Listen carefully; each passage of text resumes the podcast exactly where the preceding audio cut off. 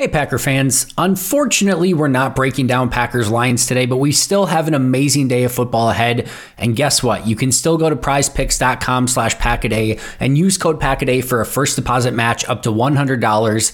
Lions 49ers, Ravens Chiefs. I can't freaking wait. Let's get our picks in right now. First and foremost, I am going Christian McCaffrey, more than 59.5 rushing yards.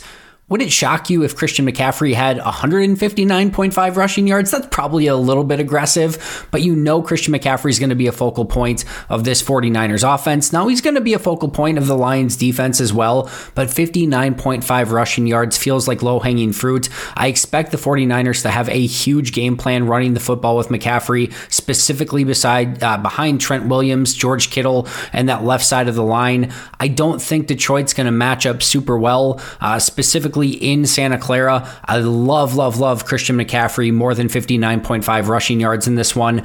Next, I'm going Justice Hill, more than 14.5 receiving yards.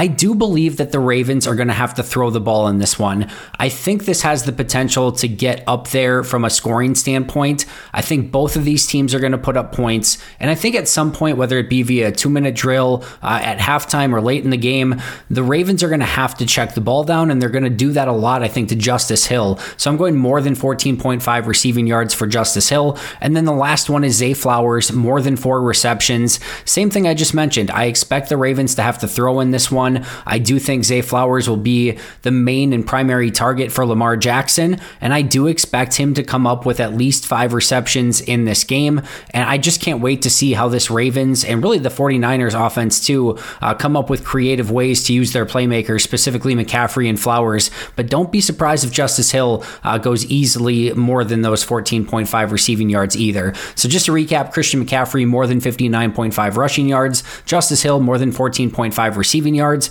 and Zay Flowers more than four receptions. The best part is you can go to prizepicks.com slash packaday and use code packaday for a first deposit match up to $100. That's prizepicks.com slash packaday using code packaday for a first deposit match up to $100. Prize Picks, daily fantasy sports made easy.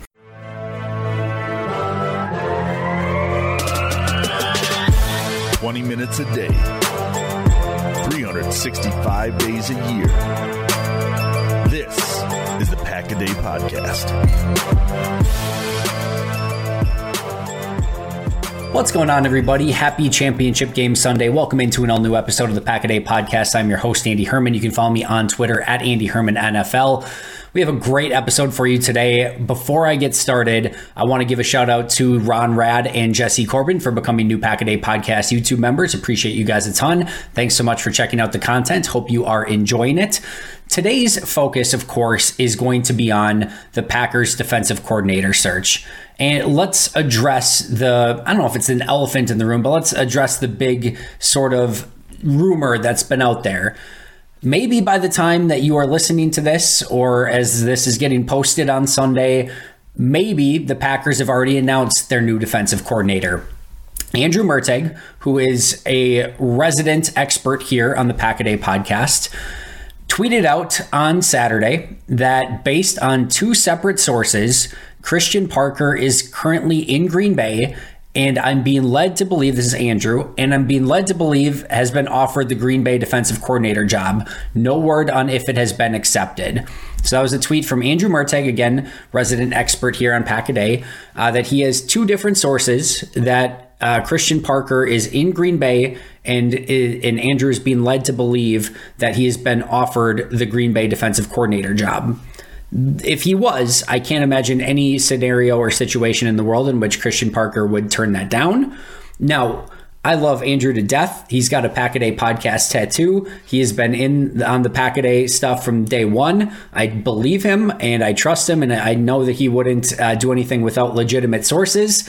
But to be fair, uh, Andrew is not exactly the you know Ian Rapoport or Adam Schefter nor Tom Silverstein or Rob Demovsky. And as of the time that I'm recording this, nobody else has reported that this has been the case and that any offer has been made or accepted for Christian Parker at this time. So again, as you're listening to this, maybe Christian Parker has been named the defensive coordinator of Green Bay. And if so, we will, of course, have breaking news, and I will probably go live on YouTube and we'll have an episode for you tomorrow. We'll break down all the ins and outs of Christian Parker. And I'm going to talk a little bit about him today towards the end of this episode as well. But today's not necessarily about that.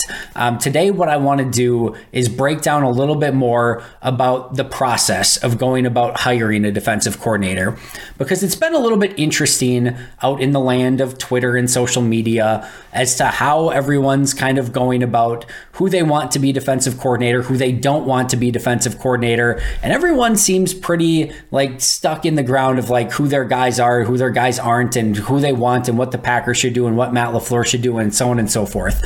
But I think there's some confusion and some misconceptions that we need to go over first. And that's where I want to start today. The first thing that I want to say, though, is that I do understand why everyone's a little bit tight about this entire situation. If you are nervous, if you are anxious, if you are worried that the Packers are going to do the wrong thing and hire the wrong guy, let me just say, I get it. I understand it. First of all, I understand that this is a huge decision for Matt LaFleur and the Packers and this organization as a whole. They were just in the divisional round game against the 49ers, should have won that game. They have a tremendous young core, especially on offense, but they've got some really intriguing pieces on defense as well. And they are probably a legitimate defense away from legitimately contending for a Super Bowl and a championship. This is a major decision for the franchise. So I get that if everyone's a little bit nervous that Green Bay is going to screw it up or not get it right, it could be extremely costly if they get this wrong. There's no two ways about it. This is a team that is competing already at a high level well before they were supposed to, and hiring a super smart defensive coordinator that can come in and potentially make this a top 10 defense would change everything. And on the flip side, if you get a defensive coordinator that comes in and they are the opposite and they are the same status quo or they are worse than what we just experienced, this is going to go potentially in a very bad direction. And you're just never probably going to be able to get to the level that you want to get to, meaning winning a Super Bowl, because your defense is always going to undercut you. This is a massive decision. The second thing I will say is I will also understand your angst and anxiety because Matt LaFleur's track record for hiring coordinators, let's just say, is not great. Whether it has been the three special teams coordinators that he has hired so far, Shawn Mennenga, not great. Mo Drayton, not great. Rich Bisaccia, I would say mixed results, but let's just be real. It hasn't been great for the past two seasons. There's been little flickers of things here and there, and I understand that Rich is trying to make over a culture of special teams that's been bad for decades, but it hasn't gone great over the first two seasons. This, those three, as a as a whole, in the Matt LaFleur era, we're, we're almost over three, and I'm willing to give Rich a little bit more time. But the first two were unmitigated disasters defensive coordinator, Mike Pettine, and whether that was a shotgun marriage or whatever it might be, that did not work out. And then, you know, you were obviously going into the Joe Barry era. That has not worked out. And now you're getting ready to hire your third defensive coordinator.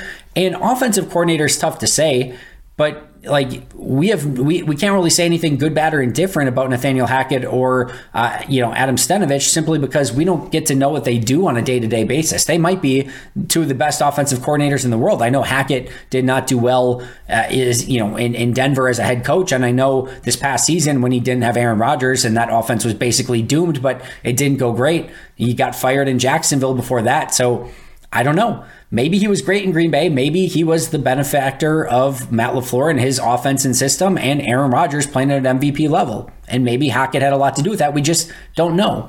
Same thing with Steno. Maybe this offensive resurgence this season had a lot to do with Steno. Maybe it had nothing to do with Steno. But if those are your two shining examples of, you know, what, seven coordinators so far under Matt LaFleur, that's that's not great. That's that we don't even know what they they do really on a day-to-day basis it goes without saying that Matt's track record at, at, hiring coordinators so far has been less than stellar. So if you're nervous because of that, I get that too. If you're nervous because the Packers defense has sucked for seemingly ever and they can't put a solid defensive coordinator and defensive staff together and they can't put the talent that they need on the field to be even a decent defense, I get that too. So if, if everyone's wound up and tight because of how big of a decision this is, because of Matt LaFleur's struggle with hiring coordinators, or because the Packers just can't seem to hire a good defensive coordinator to save their lives, I get it. Trust me, I get it. But I do think there are some misconceptions here that we need to address. The first one, the first one is that I see people tweeting it and saying it all the time already. Well, he's just going to bring in somebody that is running the Mike Pettine system that they ran before. Or they're going to bring in somebody who's running the same Joe Barry system and it's going to be a problem all over again. And I'm sick of the Mike Pettine system and I'm sick of the Joe Barry system. All right, let's think about this logically for a second. Matt LaFleur fired Joe Barry. Matt LaFleur fired Mike Pettine. He fired both of those coaches because their systems were not working, and they specifically, as defensive coordinators, were not working. And Matt LaFleur disliked what was going on with the system so much that, by all accounts, he seemingly went and changed up a lot of what they were doing on defense over the last portion of the season when they started to play better. If you think that Matt is okay running the exact same stuff that Mike Pettine did, or the exact same stuff that Joe Barry did, and he's just going to bring in somebody that's going to have the same system, but it's just going to be a different play caller.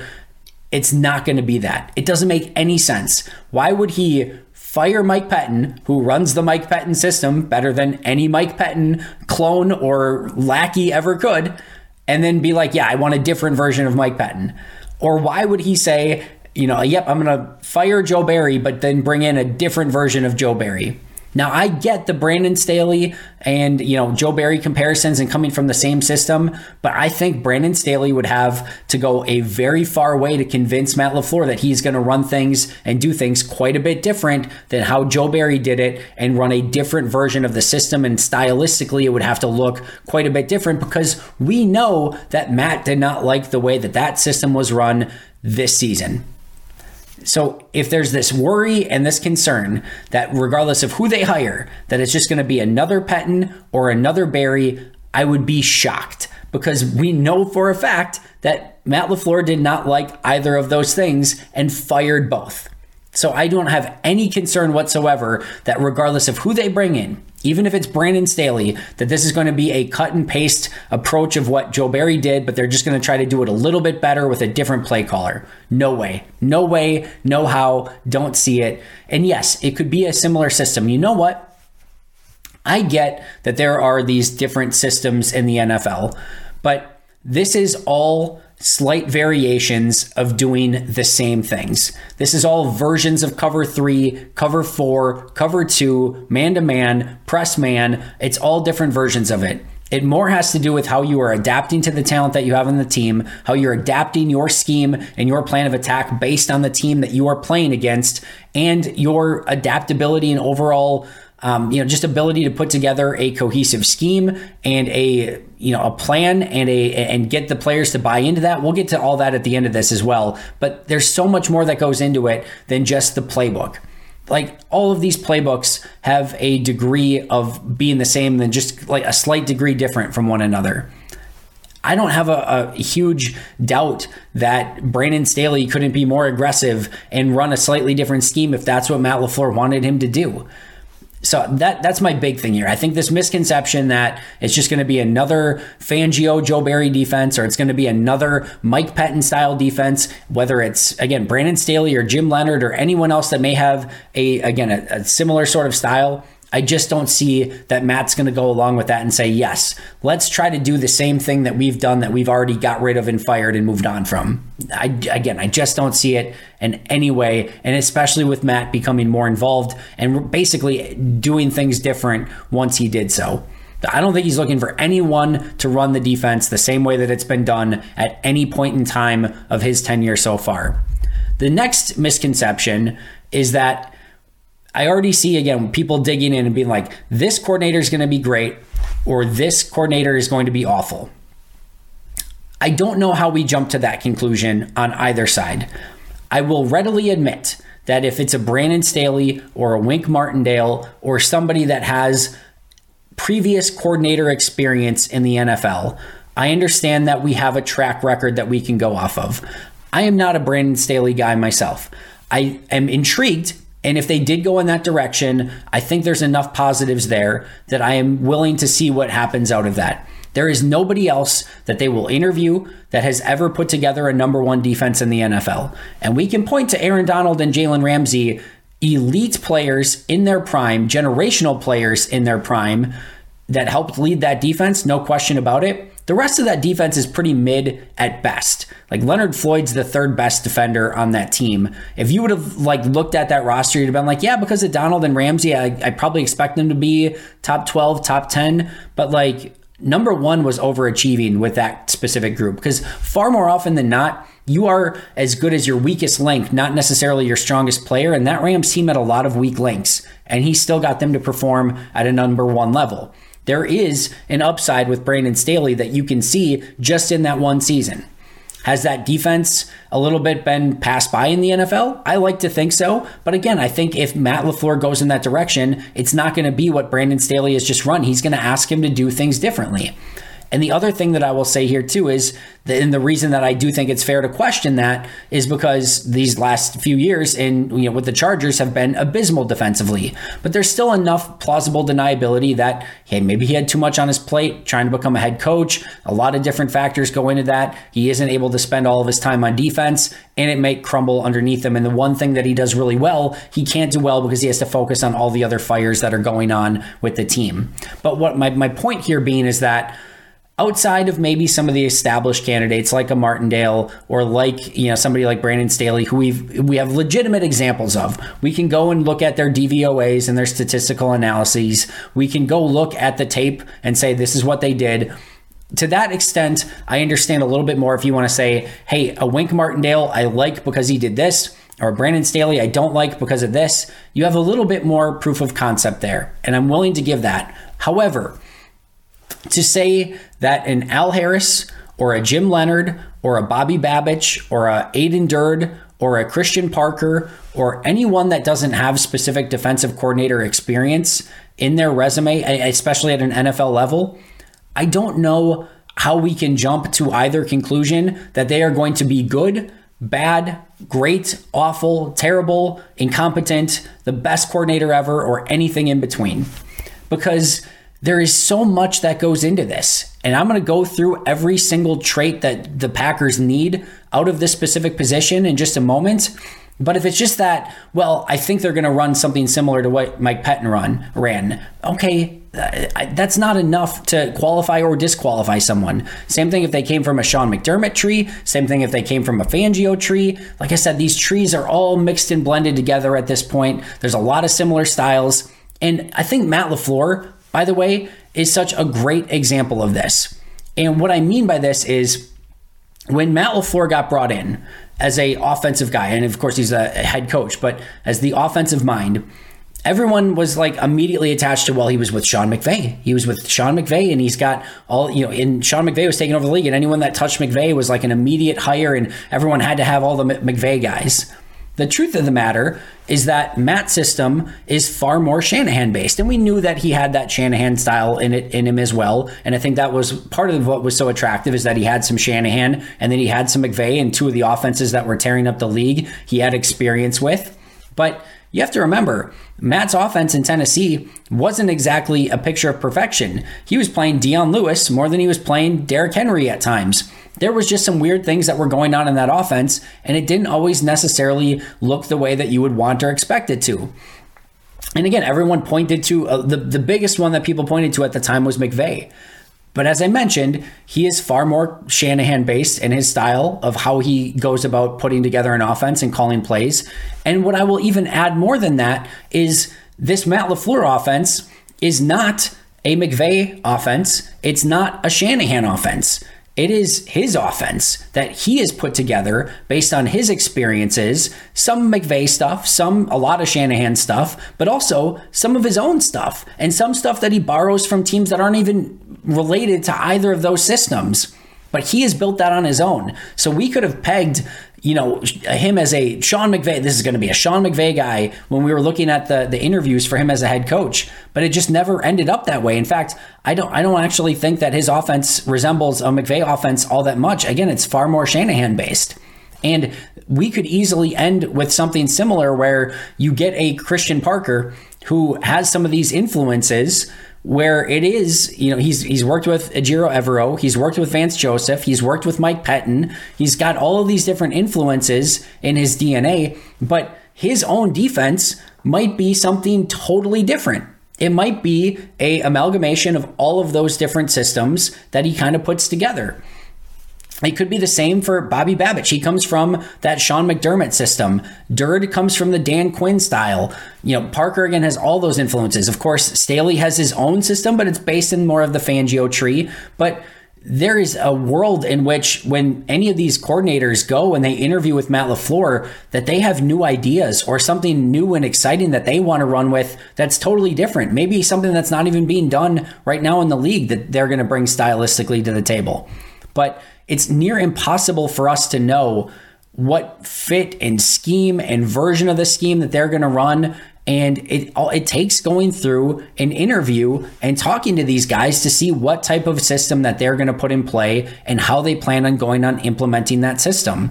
And I think with some of these guys that are never have been coordinators before, whether it's again an Al Harrison, again, some of these guys aren't have not as we as I know right now recording this been asked to interview, but whether it's an Al Harris or a Christian Parker or a um, you know uh, a Durde, you know whatever it might be like we don't even know if they've got like the assistants to bring in, a playbook put together. Like those are only things that you can glean by talking to them and being in that interview process. So I think that's the other thing here too is that it's really I think almost like I don't want to say like foolhardy or anything like that, but to be super aggressive one way or the other and say, yeah, just Bobby Babich, that guy's he's he, there's no way if Matt LaFleur hires Bobby Babich, he's an idiot and he doesn't know what he's doing. And the same thing I will say with a Christian Parker or like any of these guys it's just so tough for us to know one way or the other of which direction that this is going to go in without being part of the interview process and without knowing exactly what style of system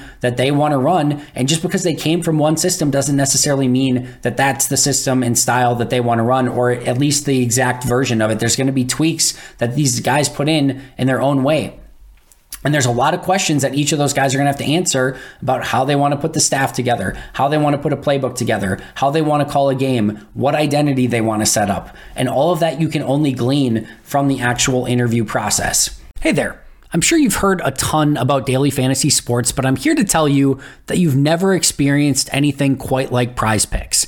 With basketball season here, you can now pick combo projections across football and basketball from the Specials League, a league created specifically for combo projections that includes two or more players from different sports or leagues. For example, LeBron James plus Travis Kelce at a 10.5 combo of three points made plus receptions. Even more fun yet? Do you want to play alongside some of Prize Picks' favorite players like rapper Meek Mill and comedian Andrew Schulz? You can now find community plays under the promos tab of the app to view entries from some of the biggest names in the prize picks community each week. I've had so much fun making prize picks a part of my daily fantasy sports routine. They cover all of my favorite sports, have a ton of variety and different options to choose from, and the player choices are immense. I even had a fun J.K. Scott selection the other day for the Chargers game. I recently had a big win on Saturday morning in a London game, and it just made the viewing experience so much more enjoyable. It's fun, it's exciting, it's easy, and there's a level of creativity and uniqueness about it that I really, really enjoy. So go to prizepicks.com slash packaday and use code packaday for a first deposit match up to $100. That's prizepicks.com slash packaday using code packaday for a first deposit match up to $100. Prize Picks, daily fantasy sports made easy. So I think we all, the other thing I'll say here is I think we all agree that the next defensive coordinator needs to be adaptable, meaning, and I think Matt LaFleur wants this as well. I don't think that Matt just wants, like, yes, you come in, you've run Dan Quinn system in the past, you come in and you set up Dan Quinn system, or you set up Vic Fangio system, or you, I think Matt really wants the next defensive coordinator to be more adaptable and to be able to use the players that he has on his staff uh, or in you know his roster to put together the best defense possible.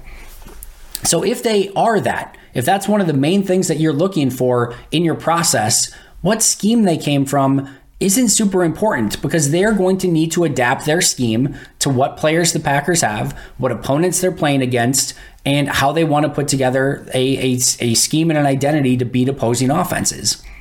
And it's great that they have some influences, but they're going to have to be adaptable dependent upon the scenario and situation week in and week out. And again, if that's the one thing that you're really looking for in this process, then maybe it matters a little bit less as to whether it is a Sean McDermott or a Dan Quinn or a Vic Fangio or whatever system that they've come from.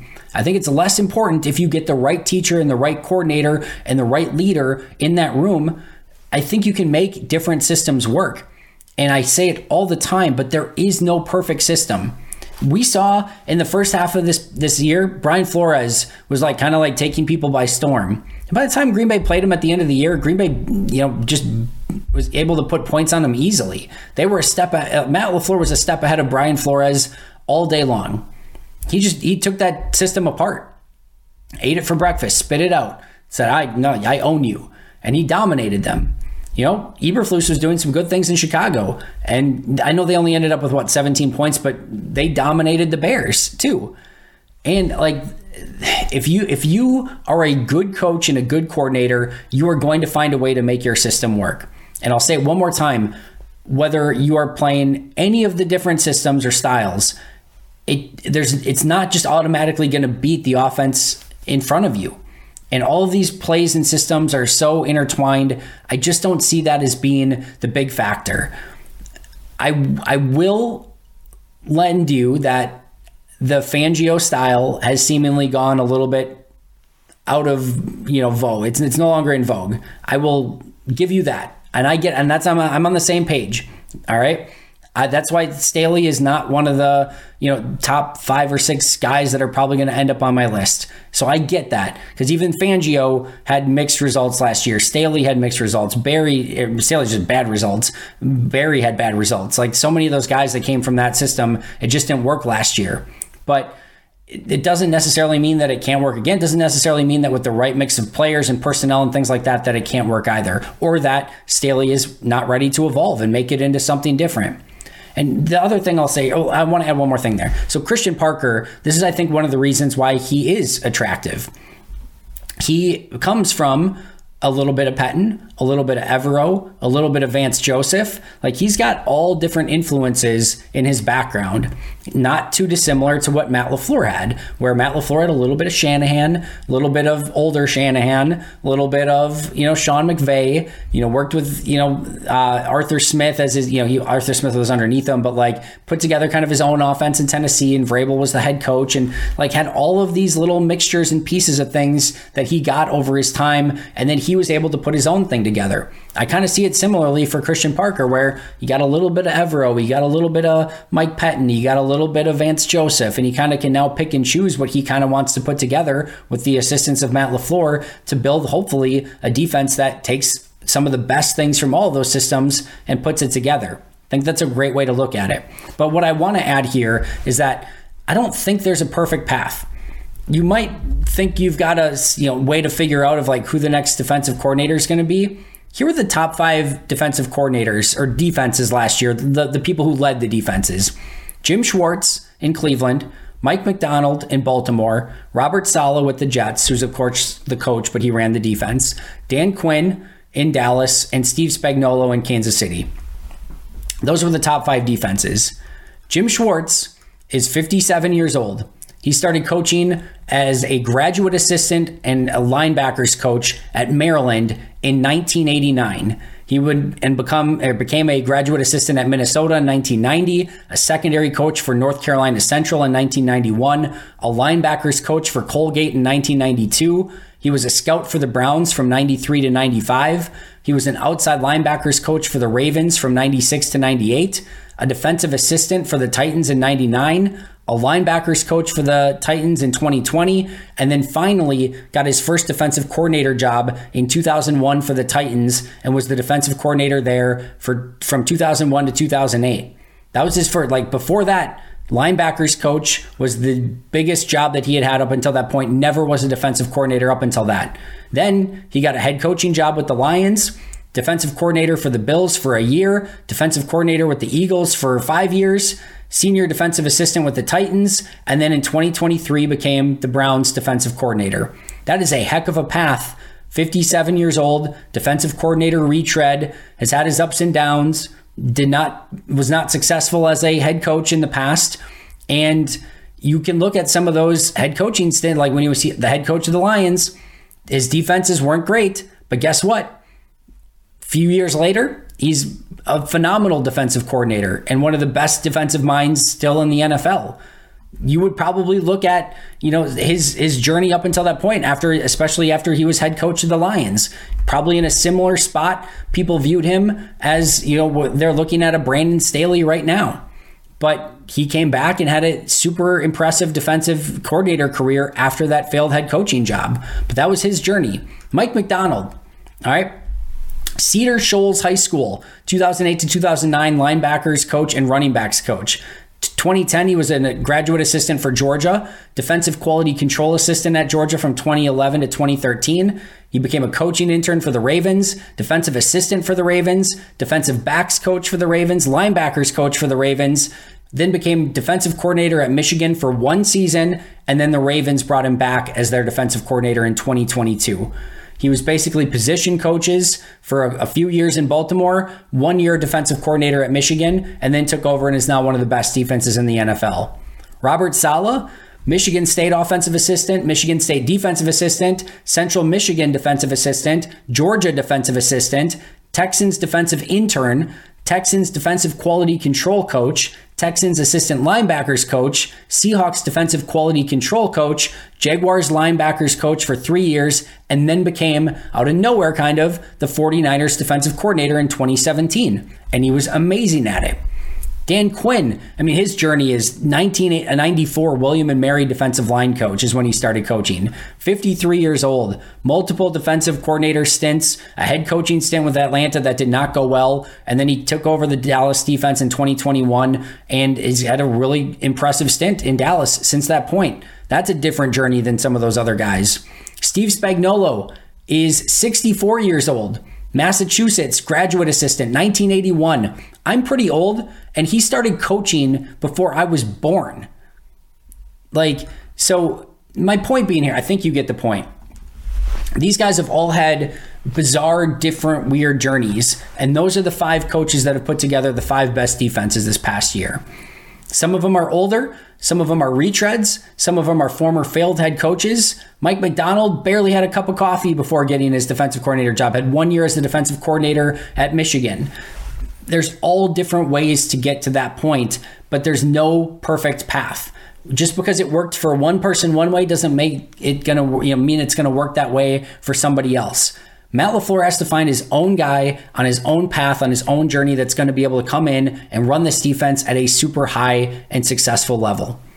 The last thing before I go over Green Bay's needs and how they should go about hiring this is I heard a lot of like, well, does this coordinator need to come in and like hire their own assistants? I think it really depends on a couple different things. If it's somebody like a Christian Parker, he's what, 32 years old, 33 years old, I don't know that Christian Parker has a Rolodex of coaches that he's ready to like bring in. Maybe he does. And if that's what is needed, then so be it. But you're more likely to talk to Christian Parker, who was in Green Bay in you know what 2019 2020 with Matt LaFleur. Matt brought him into Green Bay and he's worked with some of these coaches. Heck, some of the coaches in his Rolodex might be the ones that he worked with in Green Bay there might be a far less likelihood that he needs a brand new staff of coaches because those might be his best opportunities to actually like work with people that he's worked with in the past and build that staff that way. So that could be a perfect way to build his specific defensive coaching staff is kind of keep the guys and some of the guys that he worked with back in 2019 and 2020. If it's somebody like a Wink Martindale and you want to give full autonomy to the defense and say, hey, Wink, you are the guy like you would do whatever you need to do, similar to sort of like the Rich Bisaccia style of, hey, they nuked all the special teams coaches in Green Bay. Bisaccia came in, he got to bring two assistants with him. He brought two players with him to help kind of teach the system to everyone else.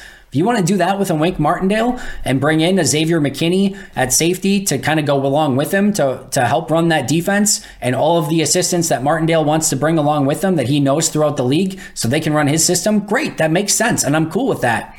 I just don't think, again, that there's one perfect, clear, obvious way that this needs to be done. And in large part, it probably depends a lot upon who they hire. And then finally, last but not least, what do the Packers actually need to look for in this process? Here's my list of things in order. Number one, they need to be a great teacher. I think every coach slash coordinator starts off by being a great teacher, that they can get their point across, that they can make the players the best versions of themselves that they can possibly be, and teach the system that they want to run at a high level where that they're going to run it the way that it needs to be run. I think always number one needs to be that they're a great teacher. Number two is that they're a phenomenal communicator and connector if you have the best scheme in the world, but you don't know how to communicate it to your players, and you don't know how to get them to connect together and build this system together and get that buy in, it means nothing. So they have to be a great communicator and a great connector. Number three, you have to be a great leader and you have to get buy in from the players with that leadership to buy into your system. If you don't have that influence, if you don't have that leadership trait, they're not going to buy in and it's never going to work out. I hate keeping uh, bringing up the Milwaukee Bucks, but we saw that with Adrian Griffin. He did not have that trait. He was not able to come in and get a group of veteran players to buy into his system. And instead, there was more of a mutiny, and they all wanted to run the stuff that they were running in the past that they were more successful with. And what did it end up with? It ended up with Adrian Griffin getting fired. And if they don't, if they have again a great scheme or they run the right system, but they can't communicate it, they can't lead it, they can't teach it, it is all for nothing. Number four, they have to bring in somebody who can build an identity. This defense was rudderless. It had no identity. It tried to be bend but don't break, but it broke a lot. They were not a great turnover team, not a great sack team, not a great blitzing team, not a great tackling team, not a great nothing. There was nothing that they were great at. It is going to be paramount that this defensive coordinator comes in and gets them to be great at something and that they have an identity that they can build around. Maybe that's hard hitting, tackling, ball hawking, force fumbles, whatever it is, they have to have something that can be the foundation of what they want to be defensively. Joe Barry's defense never had it, and it's going to be paramount again that this new coordinator has an identity that can build around. Number five, we talked about it adaptability and the ability to put players in their best positions. The first question I would ask is what players do you need to make your defense successful? And if they say, I need this, this, and this, it's over. It's not the right person for the job. If they say, just go get me the best players. I will make it work. I no I don't care if you give me stand up three four outside linebackers, guys that need their hand in the dirt. If you give me seven safeties, six, I don't care. Just get me good football players, and I will make it work. That's the adaptability that I want out of my coaching, uh, you know, staff and coordinators. That they can take good players and make them successful, and you can build your system around them. Number six, analytical skills. We are in 2024. You better have the ability to marry an analytical approach with a scouting approach, with a coaching approach, and blend it all together to make yourself the most successful defensive coordinator that you can possibly be.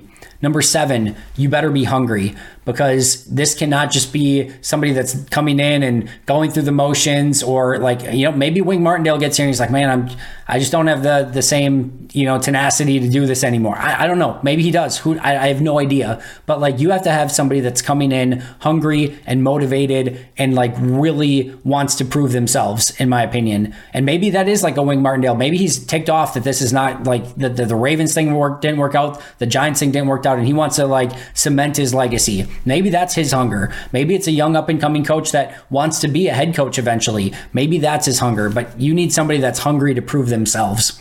Number eight, can they get the defense playing cohesively? Meaning the defensive linemen, the edge players, the linebackers, the corners, and the safeties are all on the same page, playing 11 person football, not just everyone running around and doing their own individual thing. Number nine, can they have the ability to run the defense autonomously? Meaning Matt LaFleur should not have to be involved in the day to day of the defense like he had to be at the end of this past season. Matt needs to run the offense and run the team. That needs to be his purview.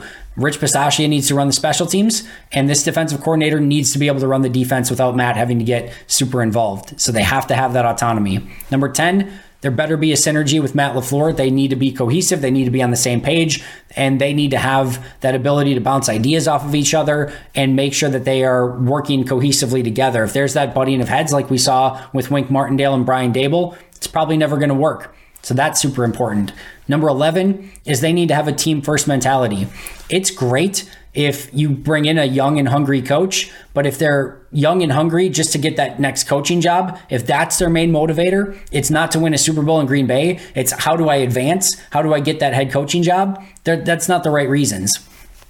They might act independently and do things that are better for their own career than that are better for the Green Bay Packers. So it's super important that they have that team first mentality. And then last but not least, you do have to have the ability to put together a playbook, a scheme, and be a good play caller to make everything come together.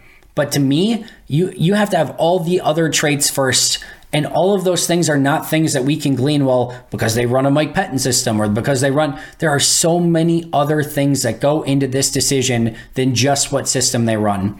I would not hire based off of system. I would based off of I would hire based off of coach and like what they're going to bring to the table from a leadership standpoint, a teaching standpoint, a communicator, a motivator, all of it.